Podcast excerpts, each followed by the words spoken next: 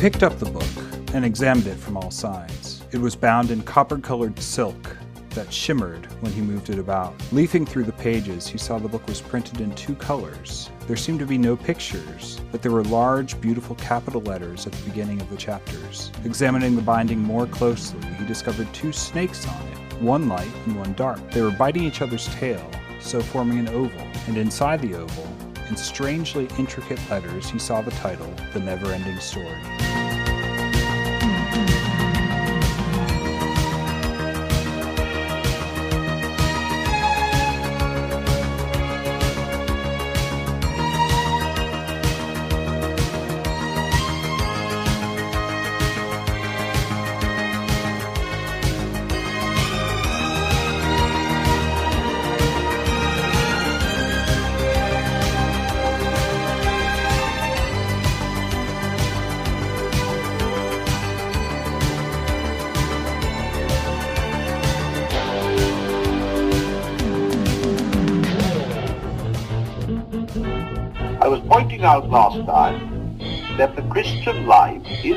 A process of having your natural self changed into a Christ self.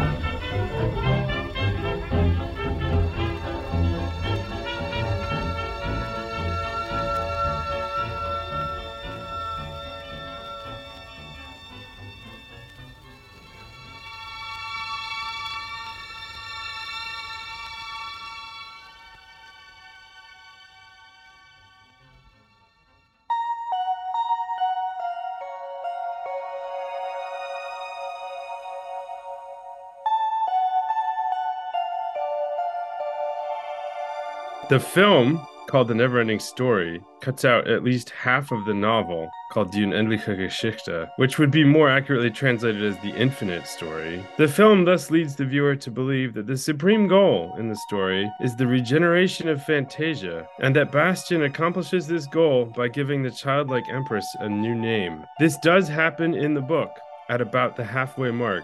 What then does not happen is Bastian's trite and absurd return to the real world on the back of Falkor. Instead, Bastian remains in Fantasia, or rather, he meets the Empress in a kind of primordial void because Fantasia has been obliterated by the nothing. Fantasia does not then reappear instantly ex nihilo exactly as it was, the way the movie implies. Instead, Bastian must participate in the creation of a new heaven and new earth. Now there is one more power and personality at work in Fantasia, that of Bastian the Demiurge.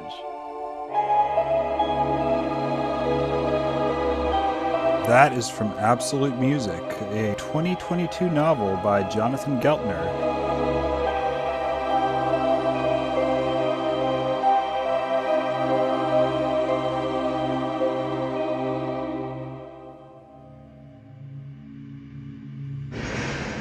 What is the secret of this enchanted book?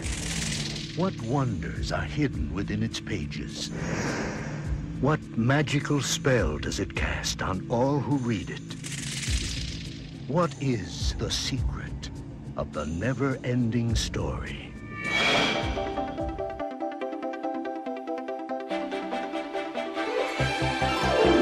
Hello, everyone, and welcome to the Inklings Variety Hour, where fans and scholars of C.S. Lewis, J.R.R. Tolkien, Charles Williams, Owen Barfield, and others discuss their works and lives.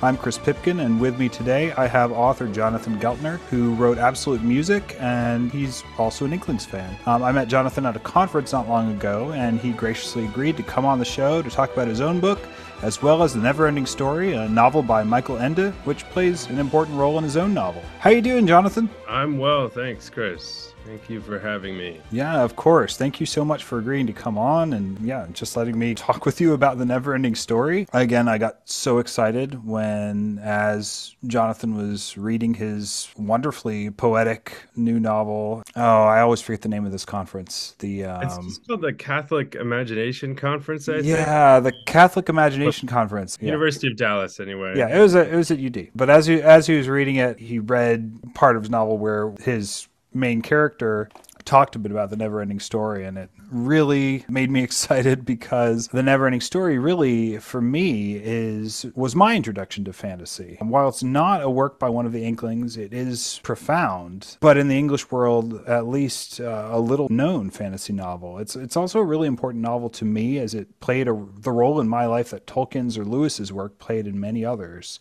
Um, it was the first work I read as a child that made me feel immersed in another world. And I don't know if part of that was that I'd seen the film before, so I was expecting that. You know, when I found the novel itself in a secondhand bookstore as a fourth grader, I gobbled up the never ending story. And I don't think I would have taken to The Hobbit or The Lord of the Rings or Narnia in the same way that I did if, if I hadn't read it. And, and it kind of marked a period in my life where I just read and watched anything that was fantasy that I could get my hands on. Jonathan, do you remember your first experience reading The Neverending Story? I didn't even know it existed as a book until I was researching the novel Absolute Music. I certainly saw the film as a kid. My experience with with the film is not my narrator's experience in the novel. I can't even remember why I thought of thought of the film at that point and why why it made its way into the novel but once it did it it had a very huge impact on the tone and the, the course of the novel to follow i guess i got curious about it because as as the narrator says at one point you know he he's he re, he rewatches the film for the first time since a child and he's shocked by the ending. He hates the ending. Um, this part where where Bastian comes back in on Falkor and chases the the bullies into the dumpster.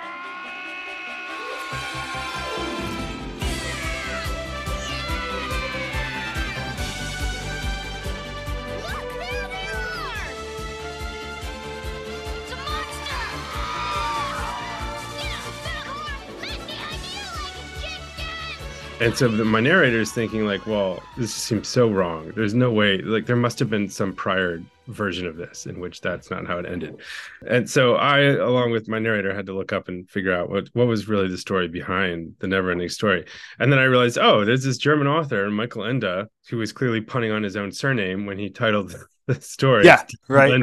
Geschichte in German. I, I, looked him up and and discovered, wow, he, he's written a ton of stuff. I went through that phase as a kid, like you and like very many people, I think, who just just like devouring every conceivable kind of fantasy I could discover. Mm-hmm. And, and then, you know, I studied this kind of thing and, and things adjacent to it for many years in my later education. Actually, reading his work was incredibly delightful. I would also highly recommend his book Momo, M O M O, about this little girl named Momo. Really wonderful fantasy. Would would pair very nicely, I think, with C.S. Lewis's novel "That Hideous Strength," the last of his his space trilogy. Nicely or alarmingly, maybe I should say. But but the mm. thing that was interesting to me reading Ende is that it was very delightful reading him. I, I was reading him in my like mid thirties, a new father, uh, an MFA student, having gone back to school, having been through a PhD program that I ended up not even finishing, feeling dejected in a lot of ways about literature um, or the mm-hmm. study of literature, feeling desperate about writing my own book. And so a lot of things I would pick up at that time, I would be like,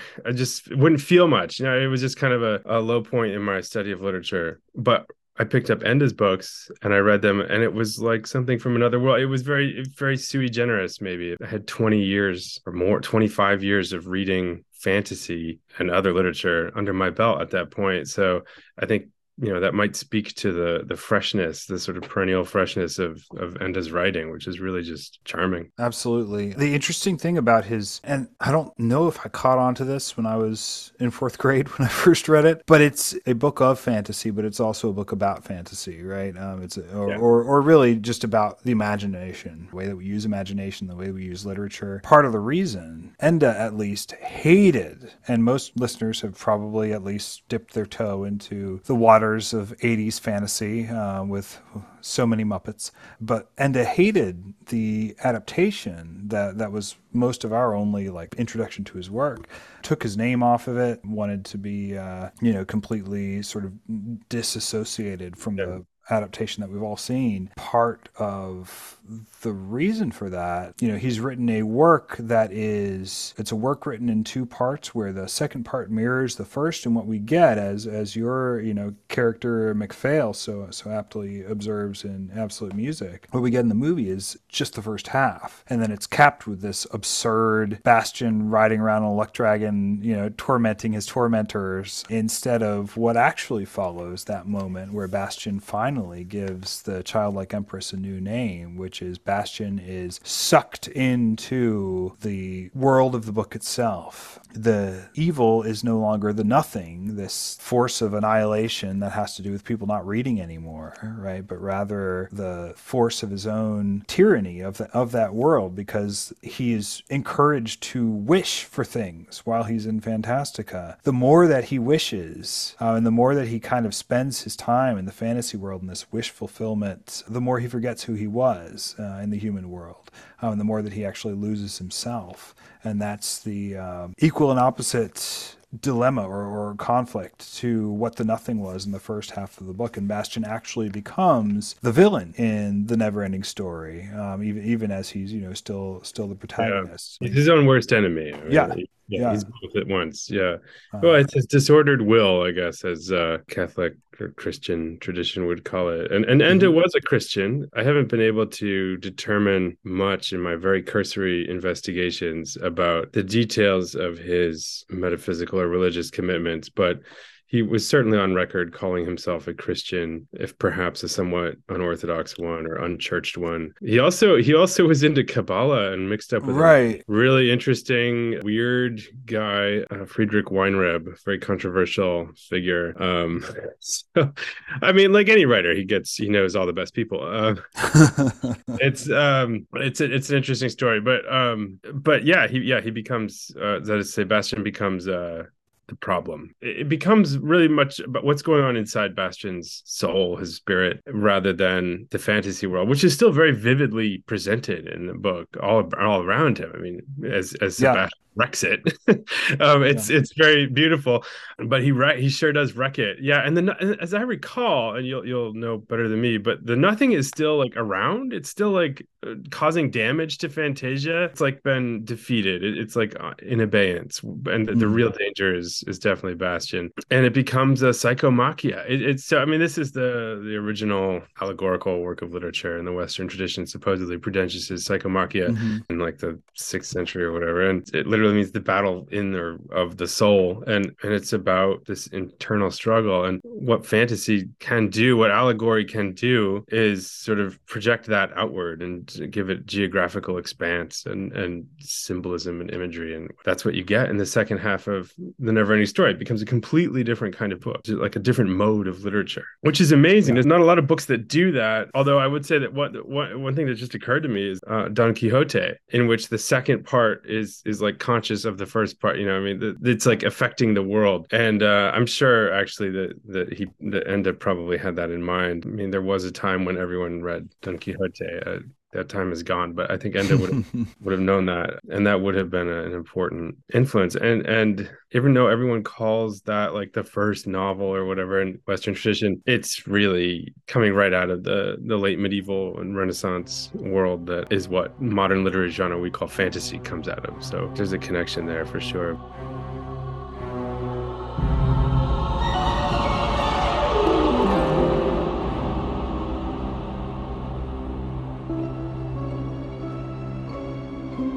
I think that's a great parallel with Don Quixote because both forget kind of who they are in their need to be something more glamorous than than their uh, than, than than what they really are. And at the same time, like a lot of people, especially who have adapted Don Quixote after the have emphasized, you know, the, the fact that the world maybe needs someone like him as well, right? Um, oh so, yeah, so, absolutely. So similar to the first half of the Never-Ending Story. Yeah, the salvational figure of fantasy is always going to be a, a flawed, conflicted human being who's only a human being. Yeah, and, and, it's good that way. Something that I'm I'm often finding myself wanting to preach to people these days is that the concept of fantasy very broadly construed, not just as a literary genre, is is a two-edged sword and always has been. Well, uh, at least for a while has been. Um, th- there's good fantasy and there's bad fantasy, and so all the best fantasy writing always takes account of that and deals with and shows to the reader the dangers and perils of fantasy as well as its beauties and, and its yeah. redemptive power and i mean certainly like tolkien at the beginning of the essay on fairy stories mm-hmm. um, he's he's speaking somewhat playfully in his lecture he's saying the land of fairy is perilous and there, right. begins and whatnot but i mean it's actually true the capacity to fantasize to mm-hmm. exercise the mental faculty of fantasy is as with anything we might use make use of prone to being abused and right fantasy has it's you get like this wavering back and forth historically. It starts out its life as a term very negative. Fant- fantasia are, are like the hallucinatory temptations of early christian ascetics. And then it goes through this evolution and gets contrasted with theophany where in which you behold the wonder of, of the world the wonders of the world but as revelations of God, as emanations from the divine source. Whereas fantasy is like fixating on the things of the pleasures of the world as ends in their own right. And or with like attachment craving uh, to put it in eastern terms which is relevant to ende as we'll get to but mm-hmm. you know fantasia and theophania can be contrasted that way they have the same root this greek mm-hmm. that means sort of showing forth or a visionary experience but then it, it, evolves and and by the time of dante in in the divine comedy you get this phrase high fantasy alta fantasia which means that the fantasy it, he doesn't call it theophany. He could have i guess if he if he'd wanted to but he, he sticks with fantasy at that point because it means the same as imagination. But he has high fantasy alta fantasia so it comes from heaven. It's a heavenly vision. The phrase appears twice in there. And then and then I feel like fantasy starts to become more and more positive after after that, sort of in the second millennium, right? And and and and kind of trivial too, you know, like you fantasize about something you'd like to do, and yeah, maybe it's not something you should be doing, but it's just a fantasy, so who cares? And maybe now in the age of like fake news and whatnot we're getting back to a new appreciation of the negative side of fantasy right you yeah. know point is it's got these this this twofold valence and uh and i think ende's book is all about that i mean it, it's it's yeah. obsessed with that it, it's it's like trying to figure out how can fantasy deliver us but how can we not let it ruin us in the process? Yeah yeah yeah, it's very similar in, in that way to um, Smith of Wootton Major as well. Yeah, you know, both both Tolkien and Ende here are concerned with. Oh, okay, okay, yeah, we're we're fantasy authors. We love this stuff, but it can destroy your life. It's very much a perilous realm in Smith of Wootton Major uh, as well, as as well as being somewhere that something that certainly the people in the town of Wootton Major need more of, right? Kind of starved of.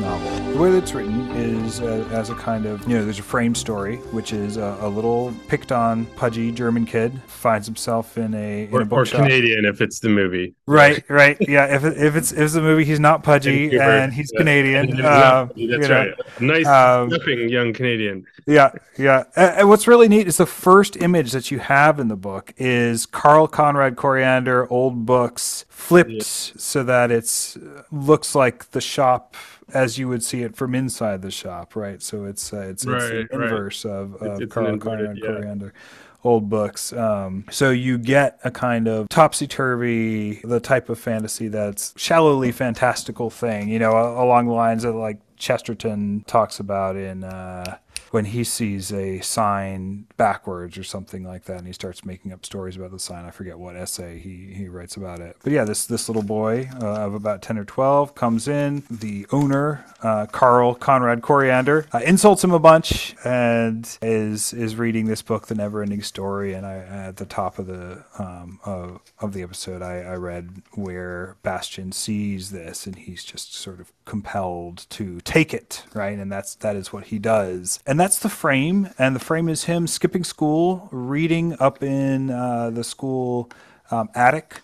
Um, and uh, um, and and and the really interesting thing about this work is that you have the frame throughout interacting with the work itself. So uh, again and again, Bastian will do these things in the quote unquote real world, and then he'll read in the book that you know someone heard this or that noise that he just made, or or something or something like that, and yeah. he gradually begins to realize that this whole quest that this main character Atreyu is going on has been undertaken to draw him into the story so that he'd care enough about it to give the childlike empress a new name right. Because um, it can only come from a human you know a real child a child in the primary world as tolkien would say. Right. Treyu himself or anyone else in fantasia can't provide that name without which fantasia will will succumb to the nothing. Yeah. I want to actually say it's not a frame it's not a framing device. I, right. I think that's a framing device is a closely related thing. It's a much more important thing than is often talked about and give it credit for in, in literary circles be they scholarly or creative. Um, but this goes goes beyond a framing device. Even. Yeah. The, the whole book is about this interaction of fantasy and reality and how each influences either to good or ill the other it's sort of like two stories woven together. And in that primary world, so in Tolkien's essay, you know, he, he's got this is where we get the notion of the primary world, which is this world in which we're talking, and any representation of this world in fiction. And then the secondary world is is an invented world. And it could be some like transfigured version of this world but it, it's sort of invented or, or imaginative version of it. In, in the primary world story of the never-ending story bastian is not just a bullied kid at school he's also a kid grieving the death of his mother. That's right yeah um, we don't know why. She's died prematurely and left, I guess, an only child and, and a husband, widower. And that is looming over over the entire thing. And and yeah. to the point where, I mean, if you know, if you wanted to psychologize everything and get a little cynical, you just be like, oh well, you know, he's he's like uh, traumatized by grief and he's and he just imagines it all. You know, and that's sort of like a, a, like late 20th century reading of and uh you know like that's how it would be presented in the classroom at least the classrooms i've known as a student but but it seems to be much more profound than that there's no mm-hmm. suggestion mm-hmm. in the in the book or the film that this is just like a giant coping mechanism on bastian's part for the fact that he's lost his right. mom and he's got to consequently strained relationship with his father. Like, no, it's yeah. it's no, that's more... like something that your that your student in in a literature class who yeah. was a yeah. psychology major and had. and had started like, oh, taking psychology classes. It's like all that, because Bastian's sad. that would be her paper. Yeah, um, I mean, you could write a book like that. Uh, yeah. You could write a book that, and it could be very compelling about any anyone, a child or an adult, who kind of loses their mind. Uh, but that would be fantasy construed really almost to, as basically insanity. And that's mm-hmm. not how fantasy is being presented. Yeah. It's being presented as perilous, to use Tolkien's word, but that's a little bit different from saying it's it's just a, a sort of useful delusion that that people can use occasionally to help themselves out of a tough time. So there's this this back and forth, this this intermingling of primary and secondary world. That's that's just like a part of the genre. That's the heart of the genre, but it has to be handled deftly. It can't leave you thinking, "Where's where does Falkor sleep in Vancouver?" Which is what the movie leaves mm-hmm. wondering about. Yeah. So what's next? does does Bastian become the ruler of the human world? Um, you know, in the in the movie, can Falkor sink an aircraft carrier when he is finally destroyed by the Canadian Air Force. Is, is uh, we'll have is, a different theme song at that point.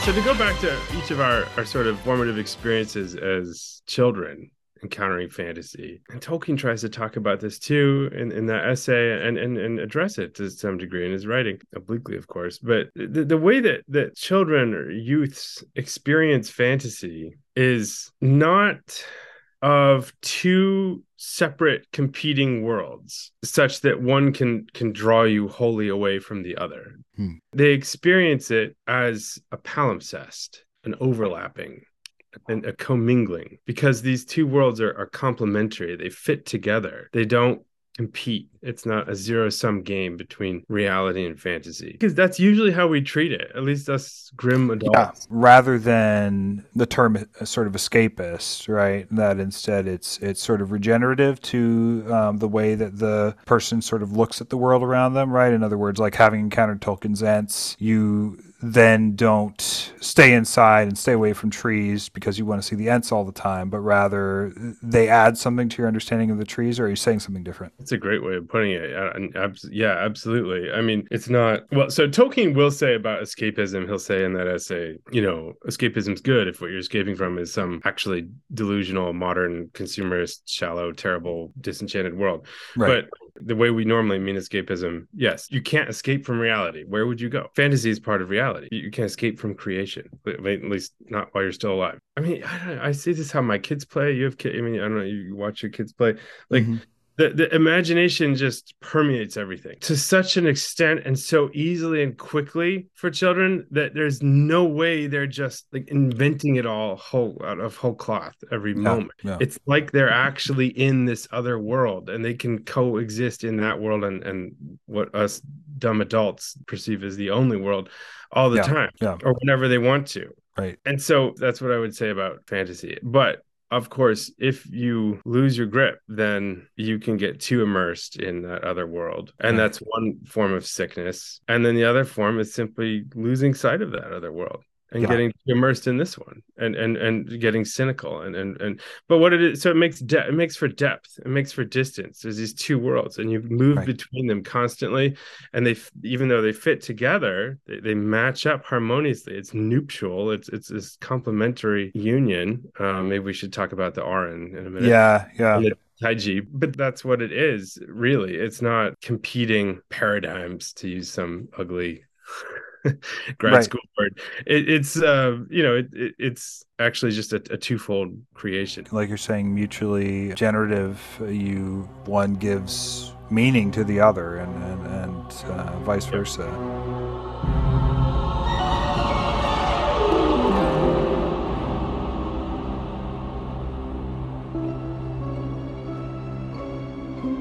what what Bastian reads when he opens this book is um, a world, kind of a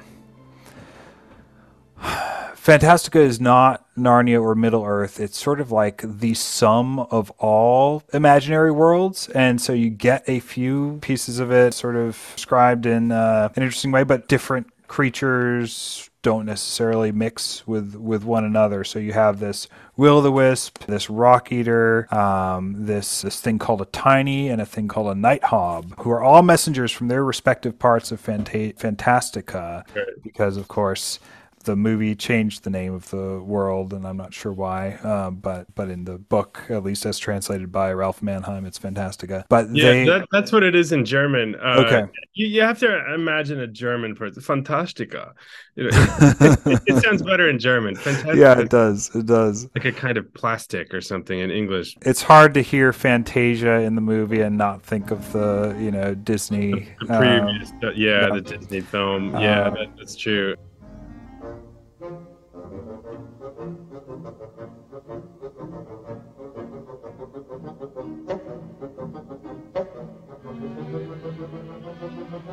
Yeah, yeah, that that's great. You know, so the geography of Fantastica, um, I'll try to start calling it, is fascinating. I, I'm just remembering this. It's like they come from like the cardinal directions, right? They're like one comes from the north and one the south, the east, west, and they Yeah. the, the, the rock eater and the snail and, and the snail guy, night hob, I think, uh, and yeah.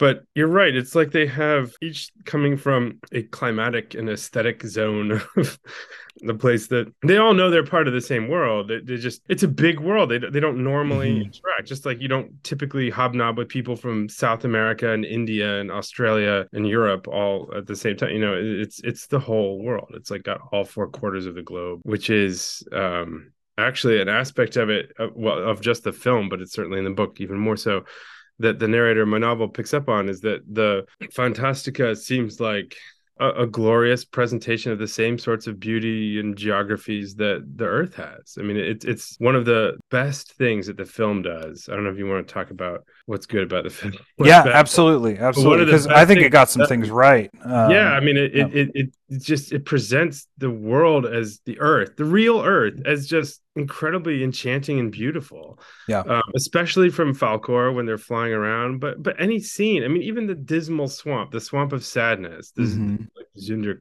uh, whatever it's called. But I used to know all the names for these in German, and it, they're, they're fantastic so to speak. But yeah. um, anyway, but even that is like, at least for me as a kid watching the film, yeah, I mean, I was like horrified by the swamp. And even like the 10th time I watched the movie, I was like, oh no, Artax is gonna die. I can't stand it. Uh-huh.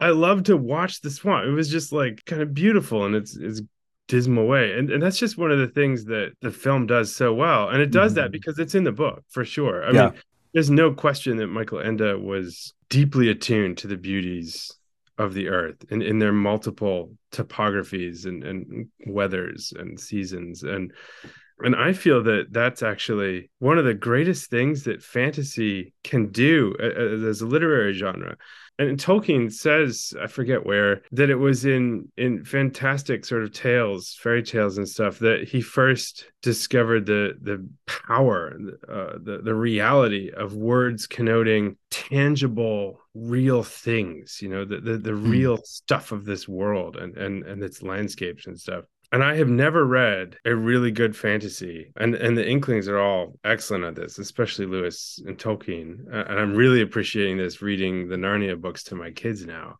They are all great, wonderful, rich landscape description. Yeah, it's not, and, and it's all just transfigured versions of the Earth. It's not like right. It's not science fiction. It's not some other weird kind of place. It's versions of the Earth that we all know and live in. And so it's actually a, a preeminent genre for focusing on that ecological splendor of creation, which for some reason, I guess because genre fantasy that's exclusively secondary world and in the hands of writers who don't give a crap about landscape description, um, th- that we lose sight of that that this is something fantasy can do but it, it, it absolutely can or at least its its classic instances is, are full of these incredible descriptions of the world that have practically fallen out of genre fantasy or yeah. real literary fiction oh for sure and I, I mean to be honest you know when i was uh uh, in junior high reading The Lord of the Rings for the first time, I skipped over the landscape descriptions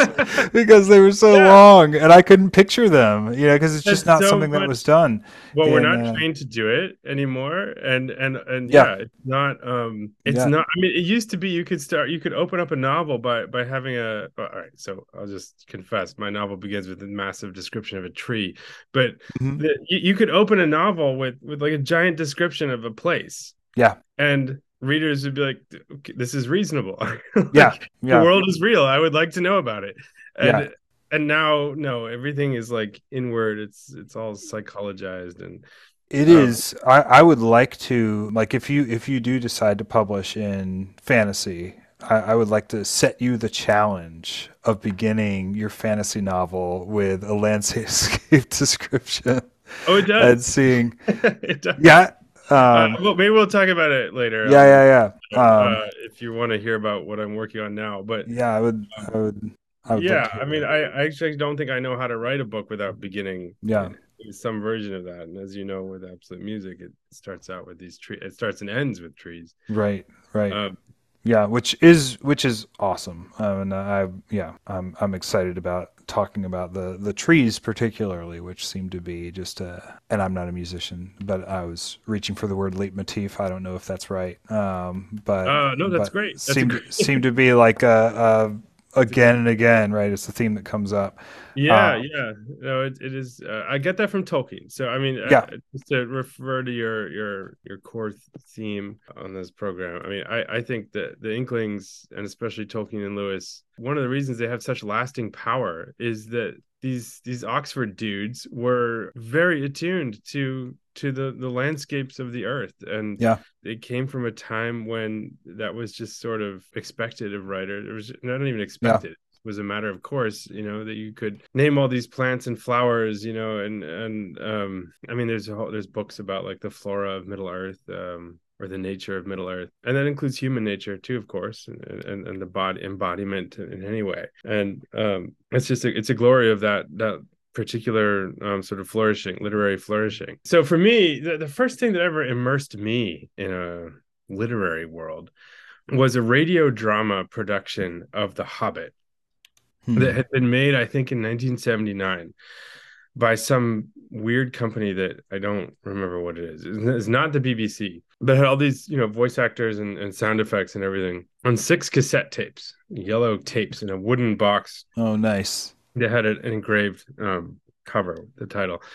And I listened to this when I was almost seven years old, uh, as my family moved from the East Coast to the Ohio Valley. Uh, so big long drive, and and then I, so I listened to it but then we would make regular trips to either Pittsburgh, which is about a five hour drive, five and a half hours from Cincinnati, or to the other side of Pennsylvania, rural northeastern Pennsylvania, where my other family and long car drives. And I'd listen to this thing. It's hours and hours long to read the thing.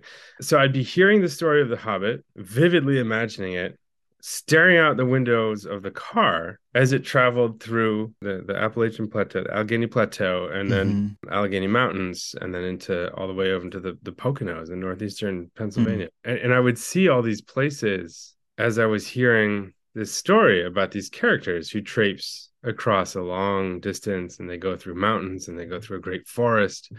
So for me, the Mer- Mirkwood is the Allegheny Mountains and then the uh-huh. forest uh-huh. northern Pennsylvania. And so they blend it. They they blended yeah. my consciousness. And maybe this is why i insist well fantasy and reality are is this palimpsest complementary nuptial creation. And, and it's maybe it all goes back to that. Yeah. away. But that's that was for me the the beginning of it's the first literary immersion i had. And eventually i'd be able to read the book for myself and now I teach the book.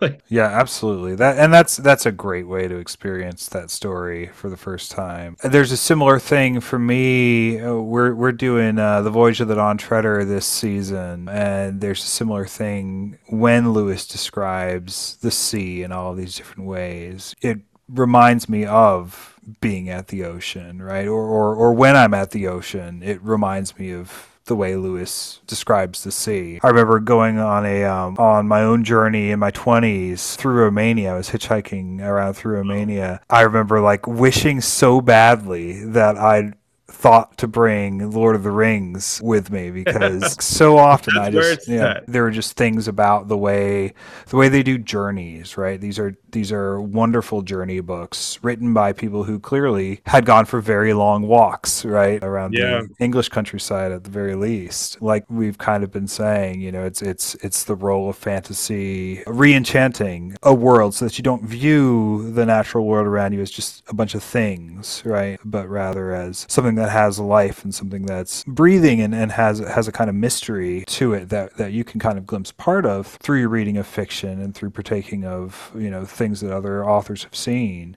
um, in in trees or the sea or, or, or, mountains or whatever else.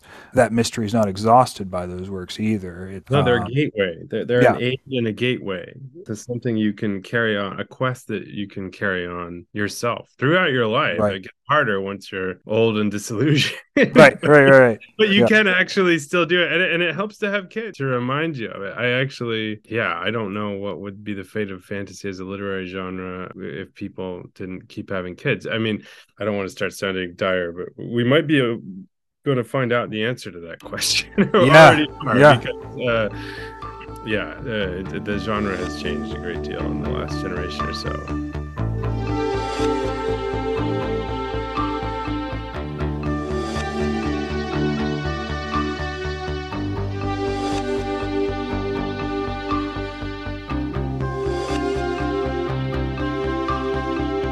Basically the land of Fantastica is being swallowed up by this nothing, and when you look at the nothing, it's as though you were blind. Um, uh, there's there's literally nothing there, which is which is interesting, right? The way the way that the movie interprets this, because the movie interprets it as a kind of like storm, or or even looks a, a bit like a hurricane almost. Whereas whereas in the book, it's far less obviously dramatic than that. But you do have in the, in the book creatures from Fantastica actually running and jumping into the nothing, right? Similar to uh, Oh, gosh, I forgot uh, that. yeah, I mean it's like people trying to get into hell, right? In Dante's Inferno, right? Who are who are on the vestibule, right? Just you know, all all massing around like leaves, trying to jump in. Atreyu is a greenskin who hunts the purple buffalo, and he has to miss his special hunt that will make him a man because he is the, tro- the chosen hero to wear Auryn and to find the cure for the childlike empress, which is also the cure for the nothing.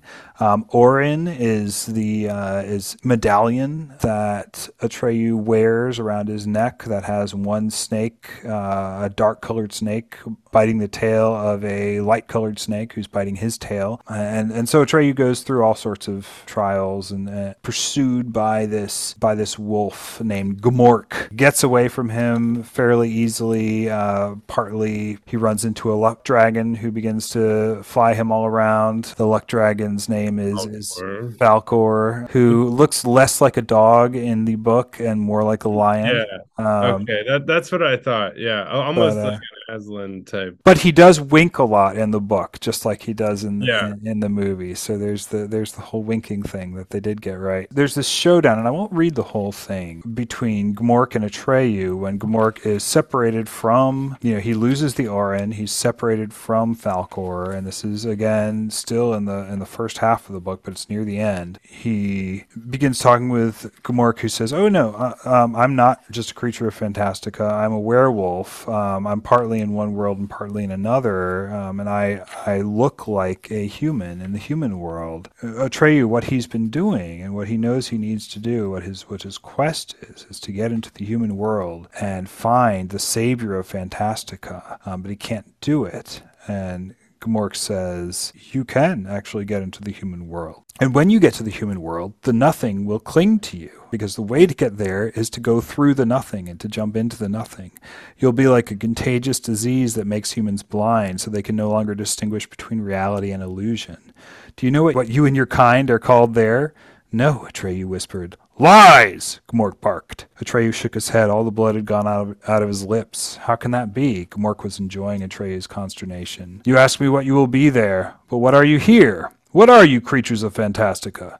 Dreams, poetic inventions, characters in a never ending story. Do you think you're real? Well, yes, here in your world you are, but when you've been through the nothing, you won't be real anymore. You'll be unrecognizable, and you will be in another world. In that world, you Fantasticans won't be anything like yourselves. You will bring delusion and madness into the human world. Tell me, Sonny, what do you suppose will become of all the Spook City folk who have jumped into the nothing? They will become delusions in the minds of human beings, fears where there is nothing to fear, desires for vain, hurtful things, despairing thoughts where there is no reason to despair. All of us? asked Atreyu in horror. No, said Gmork. There are many kinds of delusion.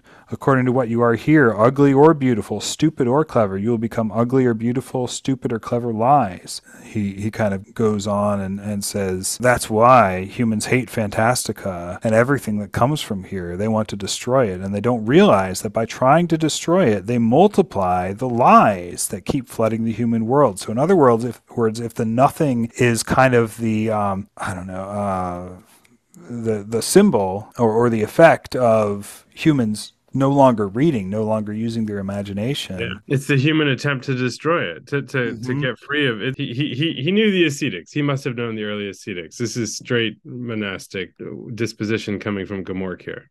Right, right. And and he's But, and he's but saying coming from Gmork. It's not coming from Ende. Right, right. You know, he's saying that by rejecting fantasy, uh, by rejecting the Fantasticans, um, by rejecting imagination, they don't realize it, but they actually, humans in the primary world or, or real world or, or, or whatever, actually actually are more easily manipulated by lies, right? And- They're heaping delusions upon themselves. So I mean, he's he's keenly aware of the the bad kind of fantasy, Yeah. and he's saying, and Ende's saying through Gmork. Indeed, fantasy could be dangerous, but you try to you try to ruin it, and you're gonna only it's it's a it's a tar baby. You're just gonna make it worse for yourself. Uh, instead, you'd be better off learning how to use fantasy for the good, right, how to revel in it, learning how to appreciate it, but control it, or or at least to engage with it responsibly um, with temperance because Gmork is a great is a good heretic any heretic takes takes part of the truth and then magnifies it and uses it to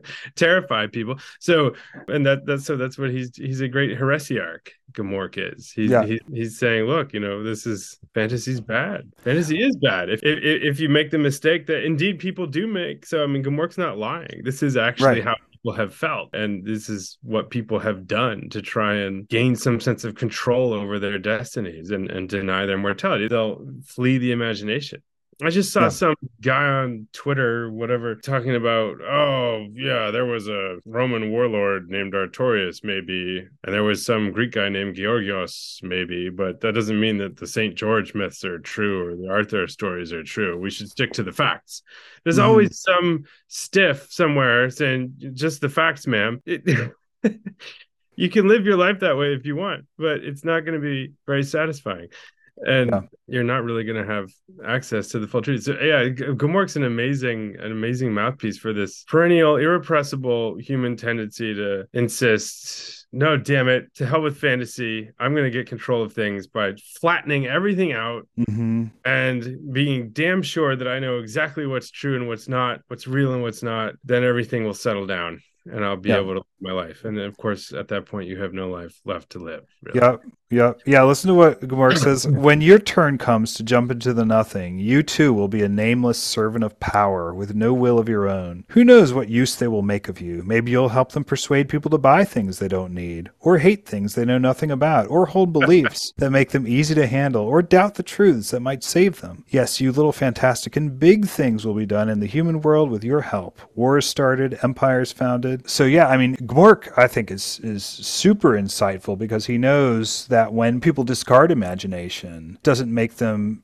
harder to manipulate. It makes them easier to manipulate. Um, and uh, and and because because we can't really do with without it. And so people are going to be able to take a hold of that faculty and use it when we're not playing a kind of believing game with with ideas and with fiction, right? Which which sort of tells you at the outset, hey, this is this is a work of fiction. It will enrich your life, but it is true primarily in a another world, right? At least you know true in the primary sense in this other world so that you can see the overarching truths right that that work in this primary world as well as in yours or that work in the secondary world as well as in yours. Yeah. but not having these other worlds that you can travel to through the medium of story uh, means that you have less of an idea of, of what's true in your own world. But but yeah it's such a brilliant little little part. Uh, readers have already heard, you know, basically what happens in the second part that that we deal with the other side of that coin, which is which is someone who travels into Fantastica and and and completely or or very nearly completely forgets who they actually are, right? And there's a there's a harmony and there's a balance that needs to happen.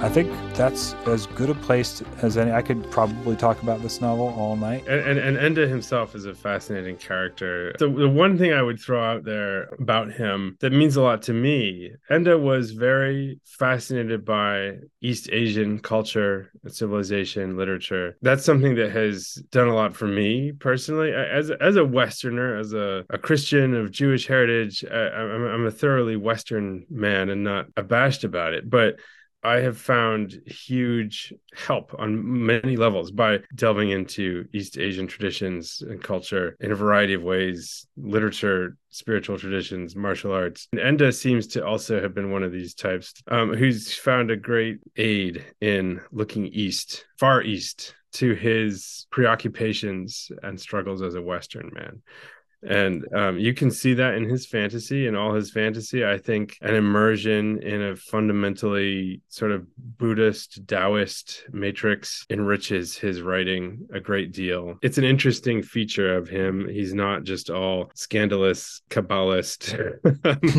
west german of the 20th century. Yeah. he's also got um, this really interesting open-minded fantastic imagination that that involved in other non-Western traditions that I think is particularly valuable not something you see much of, at least in any competent way, in Western authors, usually prior to the middle 20th century. Although I've, I've always enjoyed the way that I, I appreciate the way that still that, that C.S. Lewis makes use of the concept of the Tao.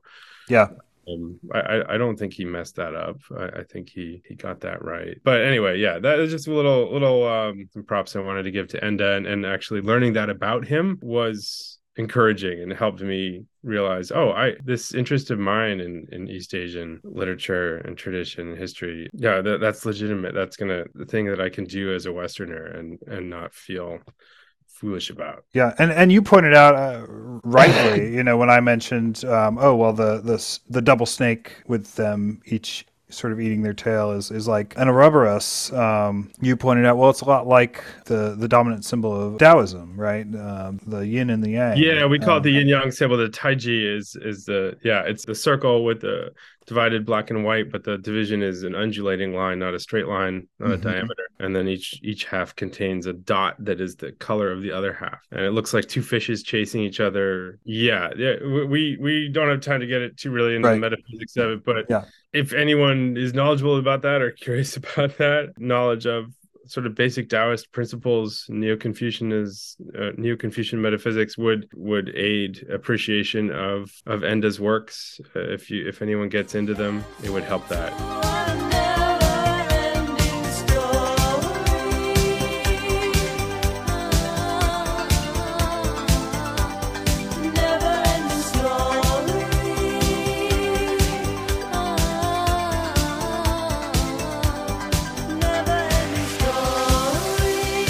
Listeners, stay tuned for tomorrow when we will release the second part of this conversation with author Jonathan Geltner, and we'll be talking about his own book, Absolute Music, which is a, a more realistic work in certain ways, but, but is also about the experience of fantasy and what it does to us. Jonathan, thank you so much for joining us. Thank you very much, Chris. And we'll talk to you real soon. Cheers.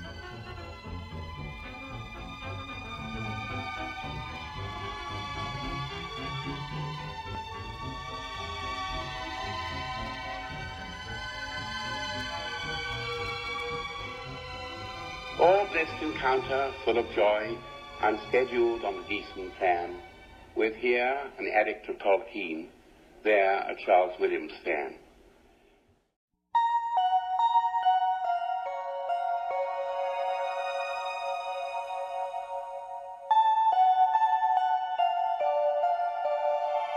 Fantasia does not then reappear instantly ex nihilo exactly as it was, the way the movie implies. Instead, Bastian must participate in the creation of a new heaven and new earth. Now there is one more power and personality at work in Fantasia, that of Bastian the Demiurge his wishes will come true. He will wander the other world in an Adamic state, shaping it in part by naming what he discovers, and in part according to his wishes. Naming is free, but there is a cost to the potency of his desire. With each wish, he forgets more of the human world and what it was like to be Bastian in that world. Naturally, two things happen. Bastian forgets who he is, and as he forgets, he destroys the new Fantasia almost as quickly as he creates it. Our hero means well. He tries to improve the lot of the Fantasticans, as they're called, while at the same time proving his own mettle in pursuit of a quite ordinary boyish vanity. He is an unpopular kid, bullied by the other schoolboys, and in the book pudgy and unathletic. So in the recreated Fantasia, he makes himself handsome and impossibly strong. But choice is not the rational intention we are so often told it is, and decision fatally lacks finality. We cannot know all the effects of our actions any more than we can divine their every cause, or search the abyss out of which desire comes. One thing leads to another, and Bastian, simply in an effort to get to the childlike Empress, because he feels things are going wrong and he longs for her, ends up marching at the head of an army and first besieging and then laying waste to the Empress's bright capital, the Ivory Tower. Of course, he does not find her there. He never finds her again, for she is no longer the object of his quest, his moral imperative. Now, all he aspires to do is find a way back to the human world before, having lost his memory, he loses his mind entirely. It is a long road back, through a fantasia that, if it has not been obliterated by the nothing this time, has at any rate been upheaved and set to strife by Bastian's progress through it. What the book does is to take account of the culpa portion of Felix Culpa, the fall, or original and omnipresent fault. In the movie, there is only the Felix, the triumphant finality of the restoration of all things. Bastian's restoration of Fantasia, however, is not final. In the book, it is only the beginning of his spiritual awakening. For him to come to maturity of the heart, Fantasia must perish a second time, and not Fantasia only, but with it Bastian's memory and imagination. We recall that in the human world, Bastian has lost his mother. In the wake of her passing, he has become alienated from his father. The two cannot grieve together, cannot come together to remember the woman they have lost we may surmise that it is this loss and the alienation it causes which has hurled Bastian into fantasy, shown him the light of the world behind the world. But no one can remain in fantasy while still tethered to the human world. At most, we try here and there to see by that other light, though it means we may look on a mountain rising over the sea and find only grief piled upon loneliness. And how does Bastian finally make it back to his father? so that the two of them can recover their friendship. It is not by choice, but by chance. There is hardly anything left of Bastian at this point, any faculty of his spirit with, with, which he might choose. Even when he was trying to use his power of wishing to find a way back to the human world, he corrupted himself with his own desire. No, he happens to see an image, a work of art like stained glass but made of ice, which he has patiently and blindly dug out of the depths of a peculiar mine in a forlorn wintry corner of Fantasia. The image reminds him of his father. You could say it recreates Bastian's mind, filling him with longing and compassion, though it is not an image of his father or of any person. This is all it takes after the turmoil of story, and he is home, as if he saw the bare crown of a tree spread against the sky, and it was enough to change one world into another.